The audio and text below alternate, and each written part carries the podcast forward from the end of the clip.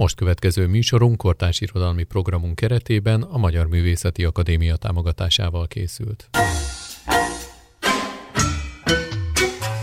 Kemény kötés. Gyakran elveszünk a könyvek kínálatában. Hogy döntsek?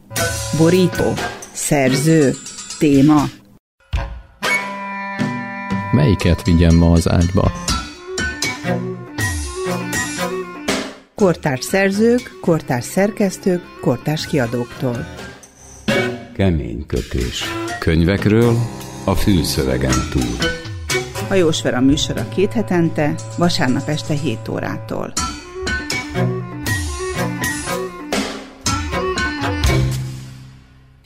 Szép jó estét kívánok! Hajós Vera vagyok.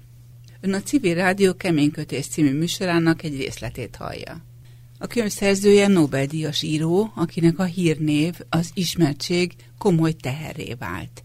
Ellentmondásos érzések tartják hatalmukban. Büszke a lakhelyi növező elismerésre és megértettségre, és értett szülőföldjének ambivalens megnyilvánulásai miatt. Egyszerre vágyik még valami nagy művet létrehozni, és ugyanakkor tehernek és fárasztónak érzi már az életet. Utálja és imádja a Nobel-díj nyújtotta fényt, és luxust. Naplóból, regényrészletből és feljegyzésekből áll össze a kötet, ami egy életmű lezárásának kísérlete. És ebben a mondatban a kísérleten van a hangsúly. A magvető kiadó adta ki Kertész Imre a Végső Kocsma című kötetét. A szöveg gondozójával és a könyv szerkesztőjével, Hafner Zoltán történésszel beszélgetünk. Az exitben az utolsó mondat amivel szeretnék indítani, hogy minden sikerült, amiben az életemben törekedtem, és a sikerek beteljesülése most megmutatja, hogy a saját elpusztításomra törekedtem. Mindig volt egy titkos életem, és mindig az volt az igazi. Hát, hogyha egy titkos élete van, ami az igazi, ami rejtve marad, miközben állandóan önmaga a műveinek a tárgya. A saját gondolatai, elemzései, érzései, tapasztalatai az a jó mondat, főleg zárlatnak, ami kérdéseket fogalmaz meg az olvasóba, és ezek a kérdések nem megválaszolhatóak megnyugtató módon.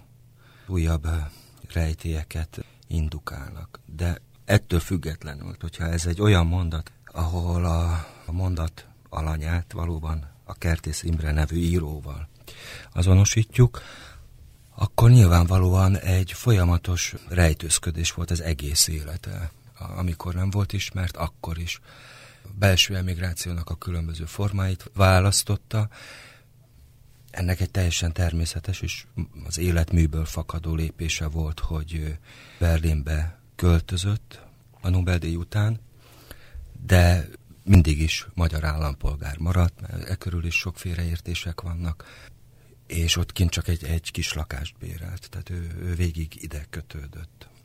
A rejtőzködés, hogy egyáltalán a, tudjan írni, hogy tudjon szembesülni saját magával, hogy az az én, aki, aki korán sem magától értetődő egyetlen ember számára sem, többek között erről is szól a 20. századi kataklizma, tehát mind a két diktatúra, megsemmisítő táborok, ahhoz, hogy ő a szó szoros értelmében egzisztálni tudjon, szerintem minden alkotó embernek félre kell vonulnia. Ez az egyik, hogy titkos élet. Éppen ez a, ez a, könyv világít arra rá, hogy micsoda ambivalencia van benne. Egyszerre élvezi azt, hogy a reflektorfényben áll, és ugyanakkor egy, egy tehertétel számára de nem akar ebből kilépni. Tehetne egy olyan distanciát az életében, amiben azt mondja, hogy nem. Ezen sokat tipródik is, hogy tehet-e, mondhat-e ilyet. De mindig elcsábul, hogy mindenről megkérdezik a véleményét. És nem tud kivonódni ebből a dologból. Ki dolog van emögött szerintem. Az egyik a, miután elfogták 44-be, akkor kiléphetett volna a sorból, és akkor megszökik is nem nem viszik el. Meg volt rá a lehetősége, és utólag tette föl magának a kérdés, hogy végül is miért nem lépett ki. És illendőségből, a neveltetés. Most ezt azért hoztam ilyen szóba, mert az Imrében nagyon megvan ez az e- egy eminens kisdiák, az, az továbbra is. Tehát megfelelni a szerepnek. Illendőségi kérdés a számára. A másik, amit ne felejtsünk el, hogy jóval elmúlt 60 éves, amikor őt elérte a siker. Egy másfajta életformára született, mindig is ezt gondolta, mondta, meg írta is már, a, erről lehet a Gája naplóban is olvasni. Ő a diktatúra világába volt berekezve. Nagyon szűkös világban élt, miközben ő mindig egy nagyobb dimenzióban gondolkodott. És ez a lehetőség megadatik. 60 fölött eléri a siker, nem lehet számon kérni rajta, hogy ezt élvezi mondjuk. Ráadásul a magánéletébe is jött egy pozitív változás, tehát akkoriban ismerkedett meg a második feleségével. Megnyílt neki a, a világ. Ez szerintem természetes, hogy akkor meg ilyen kisgyerek mód habzsolja. Miközben, és még itt, itt nem tartunk a Nobel-díjnál, utána pedig hát nyilván egyre nehezebb megfelelni, mert rengeteg energiát viszel. Ő is korosodik már utána. 70 elmúlt, amikor ugye jött a Nobel-díj. Tele van még írói tervekkel, tehát azt levezényelni, miközben meg van hatódva, hogy, hogy kíváncsiak a véleményére. 70 körül van, amikor megkérdezik. Tehát az ő eszéisztikája az, az a, bőven a rendszerváltás után indul el, és azt hiszem egy kivétellel eszéisztikus vonulat, az mind külföldi felkérésre született, ami több mint elgondolkodtató. Önmaga számára is egy ambivalens helyzet, amire nem lehet jól válaszolni. Tehát, hogyha külön vonul, az sem jó, ha még inkább megfelel a, a felkínált lehetőségeknek, az se jó. És azt érzi persze közben, hogy itt egy szerep fog ráégni.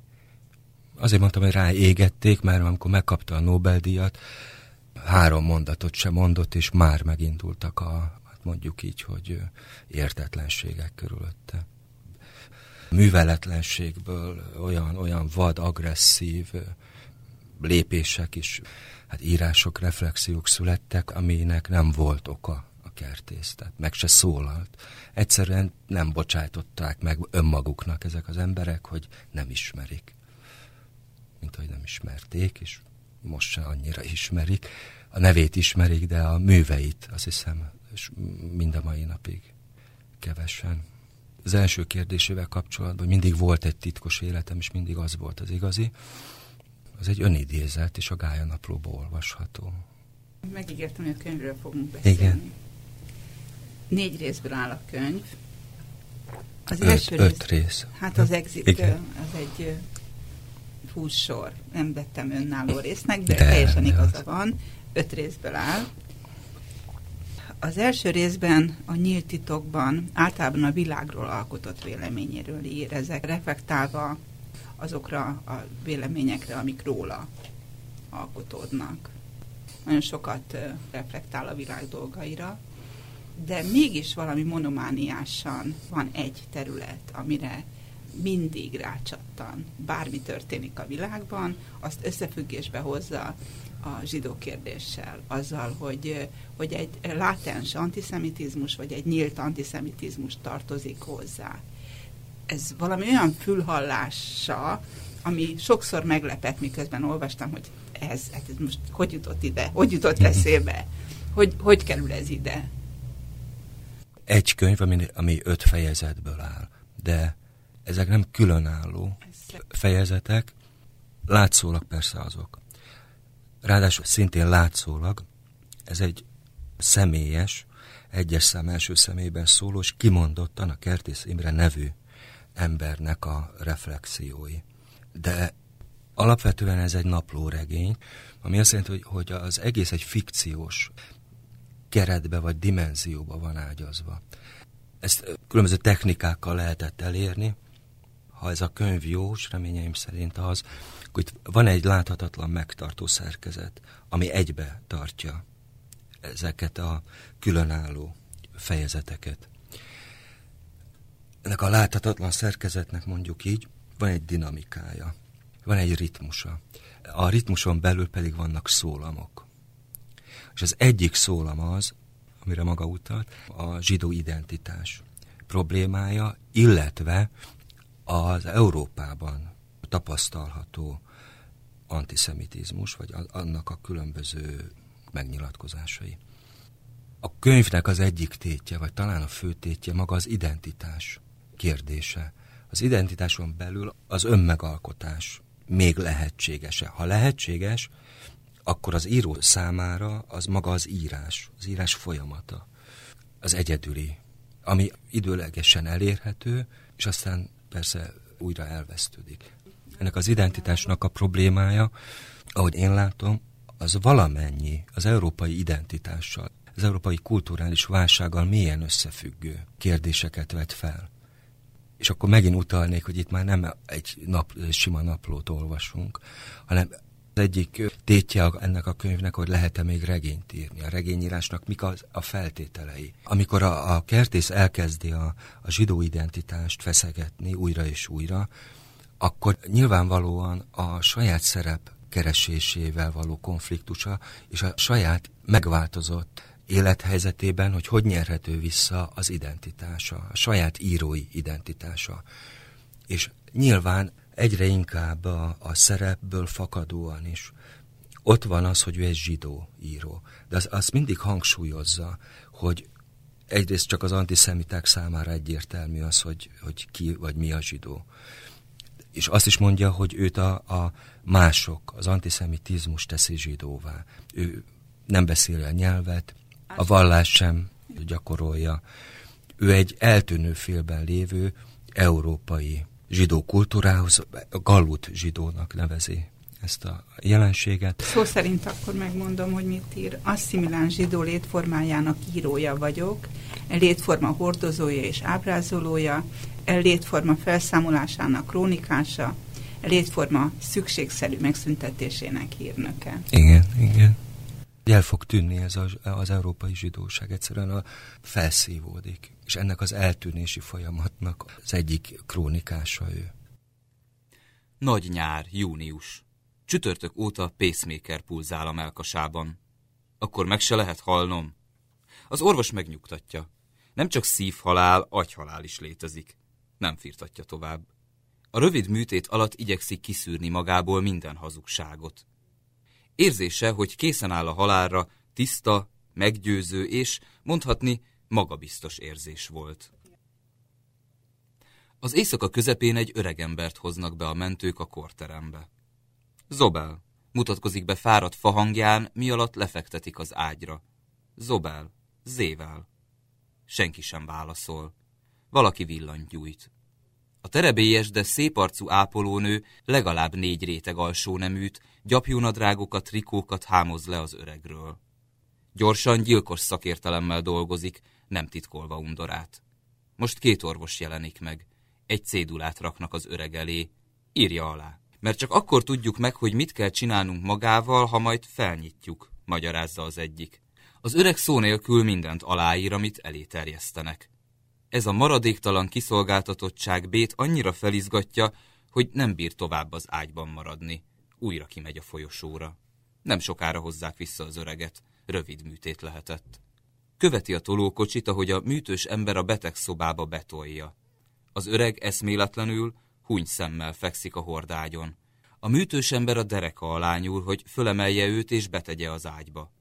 Ám úgy látszik, valamiféle tudattalan reflex folytán, csontvász kezével az öreg hirtelen belekapaszkodik a hordágy peremébe. Gonosz, groteszk küzdelem kezdődik most a műtős ember, meg az eszméletlen öreg között, aki anesztéziás álmában vadul küzd az életéért, és görcsösen szorítja a hordágyat. Közben lecsúszik róla a lepedő, s feltárul a friss kötés, a műtéthez leborotvált ágyék, meg az aszott lábak. A műtős, szemüveges, középtermetű, nem túl erős férfi, most dühében vagy tehetetlenségében az ellene feszülő csontvázat odavágja az ágyra, hogy csak úgy nyekken. B. rémülten és gyáván követi a fejleményeket az ágyából, tehetetlennek érzi magát, mint mindig gondolja, amikor a jelenlétemben embert ölnek. Két fehér köpönyeges nő lép be a világosabb folyosóról az áparodott levegőjű éjszakai korterembe. Egyikük megint felgyújtja a villanyt, Bének be kell hunynia a káprázó szemét. A többi beteg az ágyában lapul, vagy alszik. A műtős ember most izgatott suttogással megvitatja a nőkkel, hogy kötözzék-e az öreg urat egy gészkötéllel az ágyához. Bénagy megkönnyebbülésére végül mégsem teszik. Föl kell, s miközben a papucsába bújik és felveszi a fürdőköppenyét, megkérdezi a nőket, hogy végül is mivel operálták az öreget, hogy súlyos-e az esete. A két nő gyanakodva méri végig. Miért érdekli ez magát? kérdezi az egyik. Idővel a felismerhetetlenségig megváltozol. Hálás leszel egy szóért, egy betűért is, ami önmagadra emlékeztet. Életet kisiklik a kezedből, akár a hínáros folyammá változott idő. Úgy kísér az érzés, hogy valamit elhibáztál, mint az árnyékod. És nincs segítség. Semmi sem tér vissza. Van egy probléma ennek a könyvnek az olvasásával kapcsolatban. Itt vannak széttartó és összetartó erők is. És ha szó szerint olvassuk, kiragadva a kontextusból az egyes mondatokat, mindig találunk olyan mondatokat, amit cáfolni fogja az előtte lévő mondatot, vagy a későbbit, tehát önmaga cáfolatait is ki lehet szemezgetni.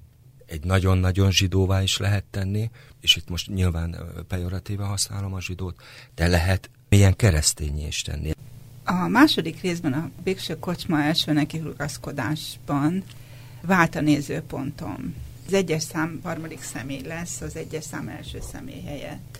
De ettől ez még ugyanúgy ennek a dolognak a folytatása, illetve én úgy képzelem, lehet, hogy ebben nincs igazam, hogy, hogy minthogyha két halmazú történet egymás mellé került volna és vannak benne átjárások a két halmaz között, de lényegében különálló, és időben is, mintha nem folytatása lenne, hanem visszamegyünk időben egy másik halmazban lévő idősz, időségbe. Jól gondolom? Én abszolút jól örülök, igen, Aha. igen, igen. Megint az van, hogy a saját életéből, ami lehúzza és szétforgácsolja, hogy abból hogyan lehet mégiscsak valamilyen teremtés felé lépni. Azon gondolkodik végig, hogy hogyan hozható létre. Ez a, a még bennem van egy mű. Én még akarok valamit, létre akarok valamit hozni. Még meg akarok alkotni valamit, és a hétköznapoknak a mókus kerekei, amiből viszont nem tud kiszállni, és nem tudja megtalálni azt a formát. És ez egy szakmai dilemma számára, hogy milyen formában lehetne megírni ezt a még bennem lévő nagy regényt. Így van. A másik, hogy hogy lehet-e regényt írni. Tehát nem egyszerűen egy személyes válságról van szó, hanem mi az a forma, ami Nem megtalálható. A, a, a végső kocsmának a második nekifutása, amiben az egy regény elem, amiben két nagyon fontos elem van, az opera libretto, ez a szodomai magányos, és a, a nagy regény, ami meg a végső kocsma, tehát a leszámolás az élettel. És a nagy kérdés, hogy lehet-e diktatúrákban, lehet-e regényt írni. Ez a mondhat a, a, a nagy kísérlet, hogy befejezze az életművet, tehát az életmű lezárása. Lezárása és visszatérés egyúttal a kezdetekhez. A legelső regényterve a szodomai magányos volt, még az 50-es évek közepetáján merült fel benne, ez a sorstalanság előtt. Ez a lót története lett volna, hogy büntelenül hogy lehet élni egy diktatúrában, nagyon leegyszerűsítve ezt a kérdést, illetve lehet-e büntelenül élni. Ha a sorstalanságnak a naplójegyzeteit olvassuk, akkor is lehet látni, hogy egyáltalán nem a utólag holokausztnak nevezett botrány érdekelte, hanem a mitikus keretet. Hogy lehet magyarázatot, egy külső nézőpontot találni a 20. századi emberi egzisztencia megértésére, mondjuk így. Ez, ez egy mitikus keret, ez egy metafizikus keret, és már akkor belebotlik a hit problémájába egyébként. Lótról még az is tudni lehet, hogy őt találják egyedül igaznak. Igen, igen. Nem csak, hogy bűntelen, hanem a bűntelensége mellett ő az egyetlen igaz ember. aki megérdemli, hogy túléljen. Igen. Aztán kérdés, hogy ez a bűntelenség, ez miféle kegyetlenségeket hordoz magában. De ez már nincs csak a könyvbe, csak hozzáteszem, hogy itt az el nem követett bűnök fertője is létezik. Mennyi kiméletlenséget hordozhat magában, mondjuk a családjával szemben, vagy egyéb. Miután befejezte a Kertész a Felszámolás című regényét, nem tudtam, hogy mi lesz, vagy ő se tudta igazából, de akkor, akkor mondtam neki, hogy szerintem még van egy, egy hosszabb elbeszélés benne, a művei alapján, tehát semmit nem tudtam, és az valamilyen vagy mitológiai, vagy bibliai keretet igényel. És valahol a szerelem, meg az elmúlás, valami kései, valami őszi darabra gondoltam. De akkor nem tudtam erről a regénytervről. Ezt csak azért mondtam el, mert ez a, ez a metafizikai tartalom minden könyvébe ott van. És ez, erre alig figyeltek még föl. A feljegyzések egy része az, az valóban korábban készült. Vannak szándékosan meghagyva olyan mondatok, amelyek majdnem szó szerint vagy szó szerint előfordulnak már az előző részben, és vannak elágazások, amelyek már előre mutatnak. De ez egy formai kísérlet arra, szándékosan törmelékesen hagyva a formát, hogy nincs narráció, csak ilyen pillanatnyi felvillanások. Ez egy belső útkeresés, és egyúttal lenyomata is egy szép irodalmi kísérlete annak, amiről eddig szó volt. Akkor már sejtheti az olvas, hogy amit eddig olvasott, feljegyzéseket és naplójegyzeteket, ez nyersanyaga valaminek. A nyersanyag az egy készülő, vagy készülőben lévő szép irodalmi szöveg, nem tudjuk még, hogy ez regény, vagy mi lesz. Mint egy bekebelezi a második rész az elsőt. Akkor átlépünk a harmadik részbe, ami szintén napló feljegyzéseket tartalmaz, akkor értesülünk arról, hogy amit előző fejezetben olvastunk, az majd mi akar lenni, akkor tudjuk meg, hogy van egy végső kocsma nevű kísérlet, vagy terv, de a harmadik részben már tovább bonyolódik a dolog, az első és a második rész is elkezd bekebeleződni, elkezd azon gondolkodni, hogy ezt a, az anyagot hogy lehet tovább gördíteni. Eljutunk a negyedik részbe, akkor a negyedik rész az az előző hármat nyalábolja fel, és tekinti csak nyersanyagnak. És mindegyik fejezet kudarc-kudarcok hátán, és a legkülönbözőbb dimenziókban és szólamokban, a magánélet, a kultúra, a betegség, stb. Negyedik rész, ígéretes regénykezdet, szintén megbukik.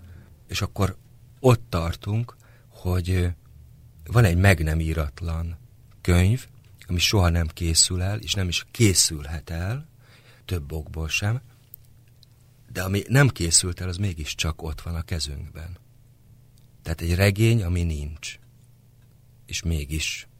Még egy kicsit itt maradnék a második résznél, Jó. mert itt azzal fejeződik be, hogy, a, hogy az eddigi kézirattárba kerül. Egyszerűen összecsomagolja és elviszi. Végig az az életérzés van, hogy búcsúzik az alkotói korszakától, búcsúzik testileg, lelkileg az élettől és ez egy szimbolikus jelentésű dolog, hogy összecsomagolni a, az eddigi fejezéseket, és elvinni későbbi korszakok kutatóinak lehetőséget biztosítani egy kézirattárba.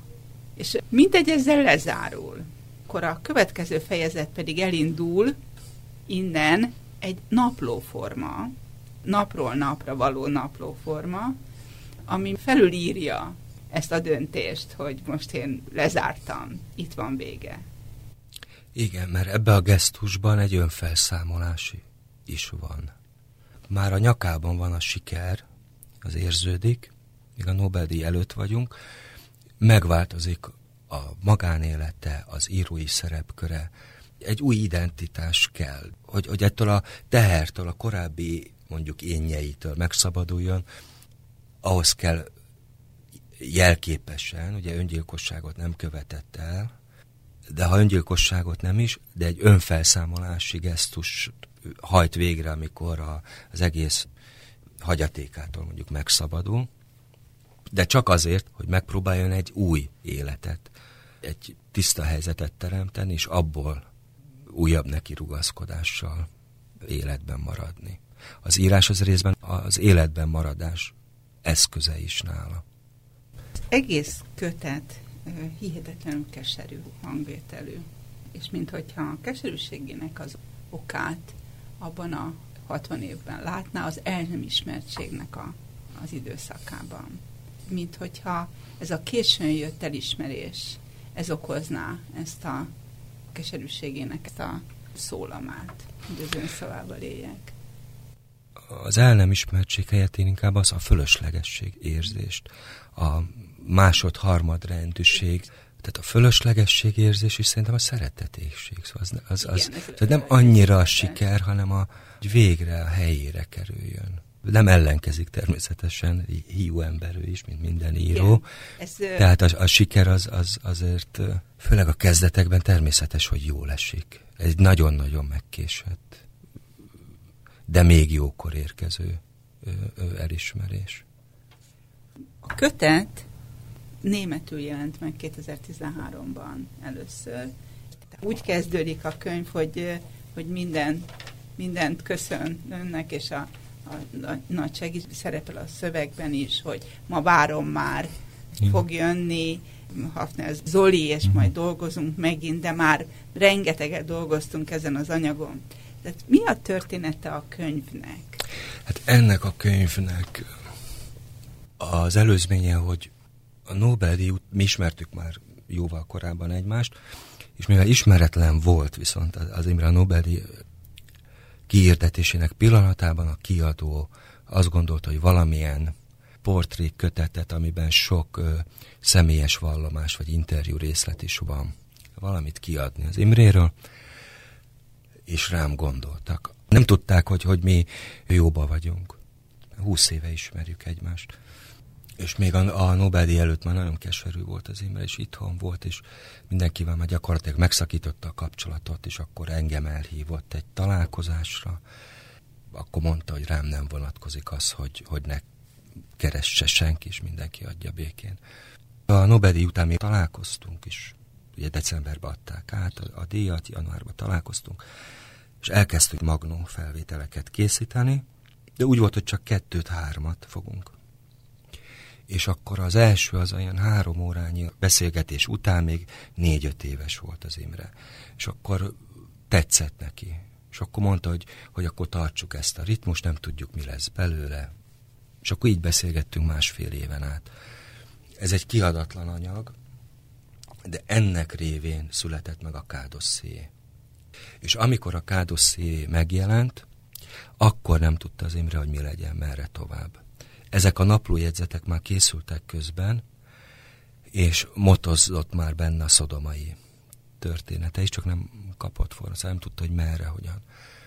A betegsége az, az pedig eh, egyre inkább előre haladottabbá vált, és adott, rám bízott két naplóanyagot, hogy majd a halála után adjam ki, és de én akkor, akkor nem is néztem bele, nagyon válságos volt az ő helyzete. Lelkileg is akkor mondtam, hogy ahogy eddig dolgoztunk, hogy nem konkrét tervekkel megyünk neki valaminek, csak dolgozunk, csináljuk, és majd meglátjuk, mi lesz, hogy vegyük elő ezt a két anyagot, nézzük meg, hogy milyen. És ezt elkezdtük. Létrejött egy alapszöveg, azzal dolgoztunk. De ez nem a megjelentetés szándékával ment. Viszont a német kiadó szeretett volna kiadni egy vastag kötetet a kertésztől, és azt gondolom, hogy meggondolatlanul azt mondta az Imre, hogy akkor itt van ez a két anyag, mivel ez két teljesen más címmel és más szándékkal készült naplófeljegyzés, nem lehetett egybe mosni, ezért közé került a futólag munkacímet viselő, de itt ebbe a kötetbe a végső kocsma első neki rugaszkodás. A német kiadás kimondottan napló dátumokkal és húzás nélkül.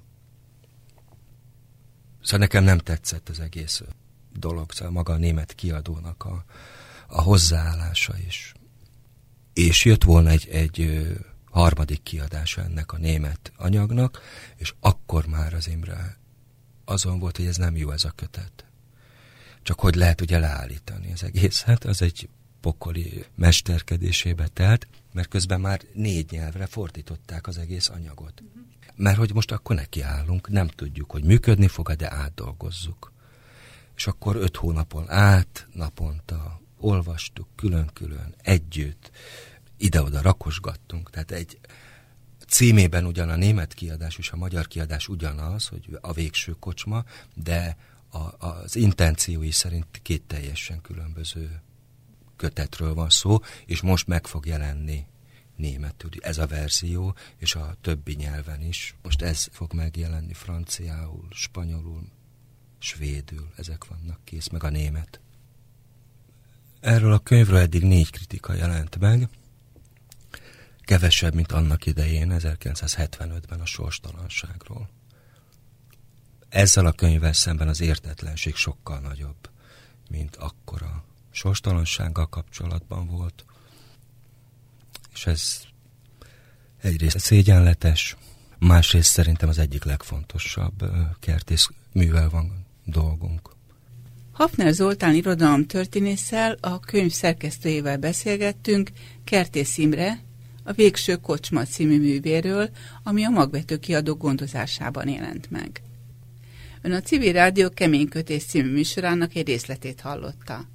Ha szívesen hallgatna más könyvekről is hasonló beszélgetést, akkor keresse és hallgassa a Civil Rádió Keménykötés című műsorát. Keménykötés. Könyvekről a fülszövegen túl. Hajós Vera műsora két hetente, vasárnap este 7 órától.